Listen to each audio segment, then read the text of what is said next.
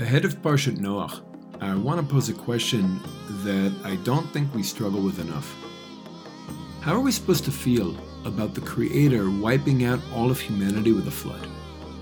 There's the simple explanation we're often presented with that humankind was so corrupt and so evil that the Kadosh Baruch Hu decided to punish and destroy them. But there's a problem with this. Evil wasn't destroyed. We don't really see humanity acting any better after the flood than before the flood. And then there's another problem.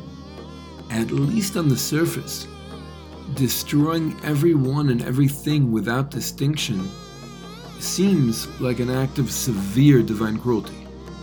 We know that Noach didn't protest, but had Avraham been there, we can imagine he would have protested. Just based on the argument he put up on behalf of Sdom, we can assume that Avraham would have had something to say about all of mankind being killed. From a Torah perspective, it's important not to ignore our intuitive human sense of justice. It's easy to take the position that the Creator is all knowing and all loving and all good, and that whatever He decides to do must by definition be just. And that's true. That's actually deeply true. But it's too easy to take that position. And taking that position is too often used as a way out of confronting the problem. What we need to understand is that it's also true that the intuitive human sense of justice we experience is an important manifestation of the divine image within man.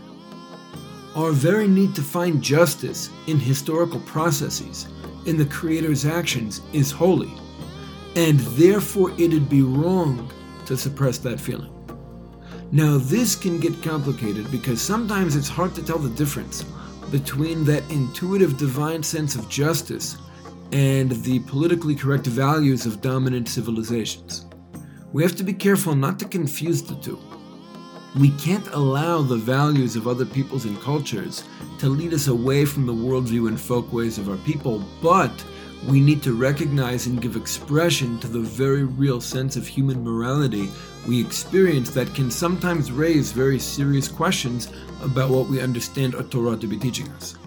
That being said, more often than not, the source of the conflict between our conscience and the Torah is not that our sense of justice is polluted by foreign ideas and leading us astray.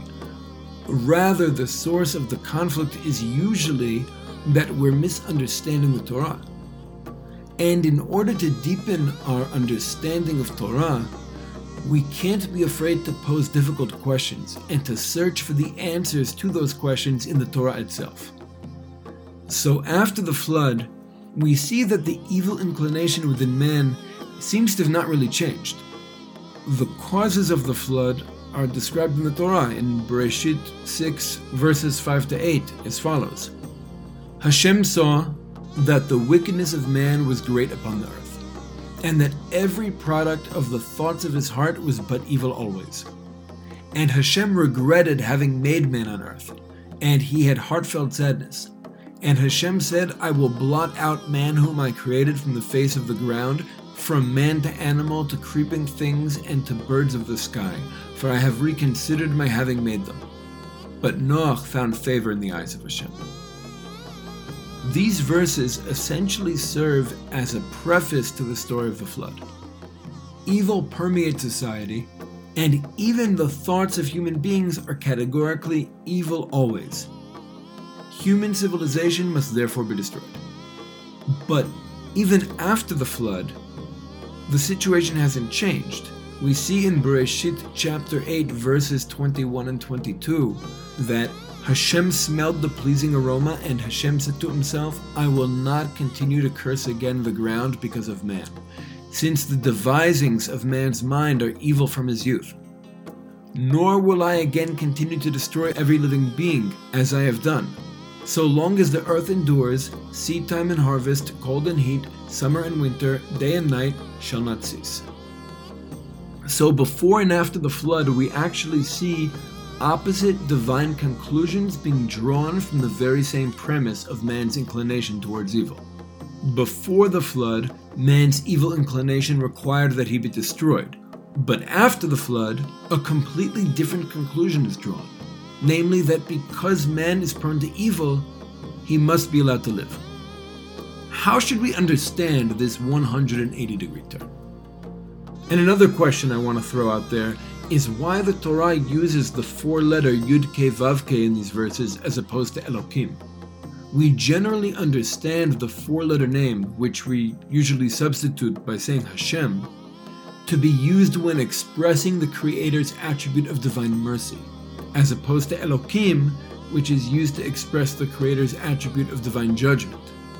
So, why are the verses I quoted using Hashem, the four letter name, in connection with an event that appears to be the very opposite of mercy and the very epitome of strict judgment? So in Bereshit chapter 6, verse 6, the Torah uses an odd expression to describe the Creator's decision to bring the flood. It says, And Hashem regretted having made man on earth. Do these words mean that the Kadosh Baruch Hu changed his mind? That he was disappointed in humanity? Regretted creating them and therefore decided on the flood? If the Creator creates time and therefore exists outside of time, how can we say that he changed his mind or experienced regret? Wouldn't it make sense that the Kadosh Baruch Hu knew from the outset that history would unfold the way it did? Doesn't he author history? The truth is that we shouldn't expect our understanding of the Kadosh Baruch Hu to fit neatly into any formal structure of logic.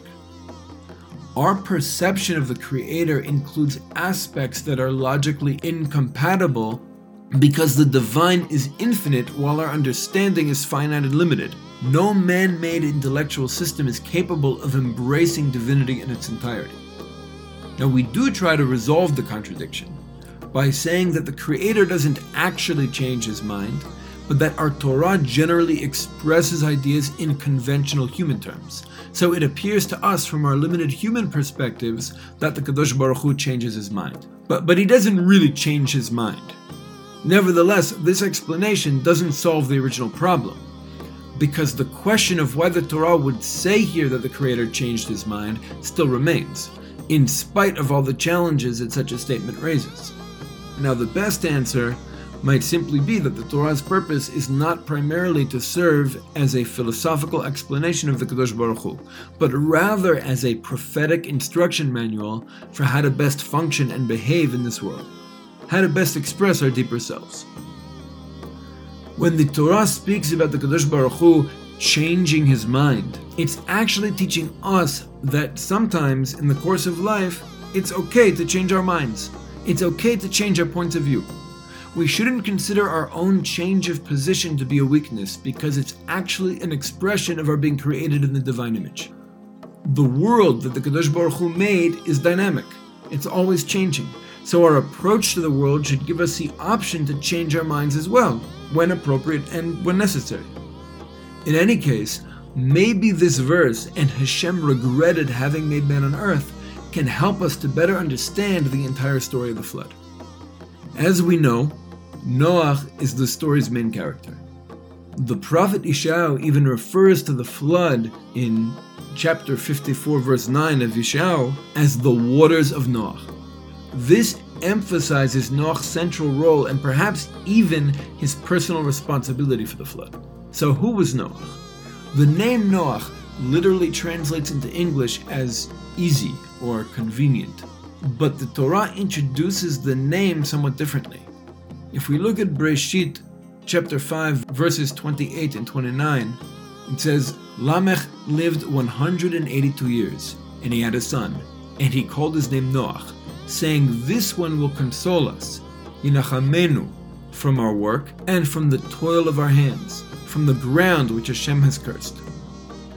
So Lamech took the name Noach from the Hebrew root Nachem, to console. Noach's task is therefore to console humankind that suffers from their toil upon the earth that Hashem has cursed. And that consolation was in fact realized when, after the flood, Hashem said, Never again will I doom the earth because of man. So, what exactly was the curse on the earth? Adam Rishon, the first man, in the Garden of Eden was at such a high spiritual level that with his knowledge and with his willpower, he could directly control the universe. After being expelled, he lost that ability, but not entirely.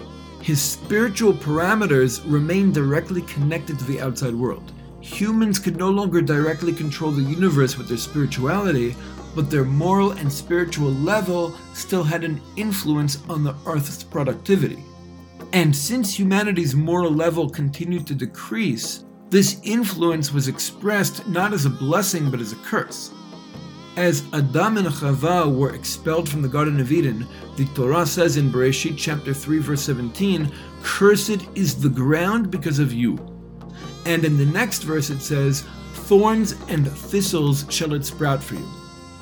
The idea is that when man works the land hoping to reap its produce, it will sprout only thorns and thistles. Then, after Cain the farmer killed his brother Hevel the shepherd, the curse of the land intensified further. We see in chapter 4, verses 11 and 12 Therefore you shall be more cursed than the ground which opened its mouth wide to receive your brother's blood from your hand. When you work the soil, it shall no longer yield its strength to you you shall be a vagrant and a wanderer on earth. The curse of the ground is found in the soil responding to the sins of a person by producing thistles and thorns instead of a good harvest. Because the earth itself was spiritually sensitive and reacted to the moral level of man, a successful farmer at that time needed to not only understand the fundamental principles of agriculture, but he also had to be a high quality human being. Had mankind been on a higher moral level, this could have been an incredible source of blessing. The earth reacting positively to human righteousness obviously carries with it an increased level of opportunity. But since human behavior continued to deteriorate, the relationship led to a curse upon the earth. Now, following Cain's murder of his brother Hevel, the moral level of humanity continued to decline and tensions between man and the earth began leading to an urgent environmental crisis. Which brings us back to Noah and the flood. The entire story of the flood is built around the concept of nechama, consolation, which essentially means to reconcile with a difficult situation. That's what Lamech meant when he named his son Noah. Lamech was hoping that Noah would be able to reconcile Hashem with the low moral level of humankind, and therefore make life for humans on earth easier, more Noach. Lamech's basic argument was that we're imperfect, so don't demand too much from us. Let the power of our influence on the earth be limited. Otherwise, the curse will only increase and it will soon become impossible for anyone to live. In other words, had Hashem not intervened by sending the flood to change the world, then the world would have collapsed on its own. From this perspective, the flood wasn't just an act of punishment, but an act of mercy, which explains why the four letter name is used during the episode in place of Elohim. By sending the flood, Hashem prevented the world from being destroyed by human wickedness. When the Torah says in Bereshit chapter 6 verse 6 that Hashem regretted having made man on earth and he had heartfelt sadness, the Hebrew word vayinachem, regretted, actually derives from the same root as nechama, consolation. So we can translate this verse as Hashem was consoled, being reconciled with the fact that he made man on earth. Hashem was reconciled to the fact that man exists on earth such as he is, which is sad. Not only because it required the destruction of an entire generation, but also because it was necessary to reduce man's power by depriving him of the ability to exert direct spiritual influence on the world around them, and by making the earth immune to the level of human righteousness, at least until we arrive at the environmental challenges of our current generation, but that's another story. But it's important to understand that this new decrease in human power, this restriction, becomes yet another concealment of the divine presence in our world, and yet another level of exile that would follow immediately after man's expulsion from the Garden of Eden. When Adam and Chava were still in the garden, the divine presence was below, meaning that the Creator's active participation in our world was obvious to the created. With the expulsion from the garden, the Shekhinah was further removed from our world. And with the flood, the divine presence rose upward again, becoming even less revealed in our lower world. The Creator became even more hidden from the created, and it was difficult, so to speak, for Him to make peace, to reconcile with this concealment. Even though it was necessary due to humanity's weakness, it was still unfortunate, it was still not the ideal. Nevertheless, the flood actually changed the relationship between humanity and the earth in a way that facilitated the future life of mankind.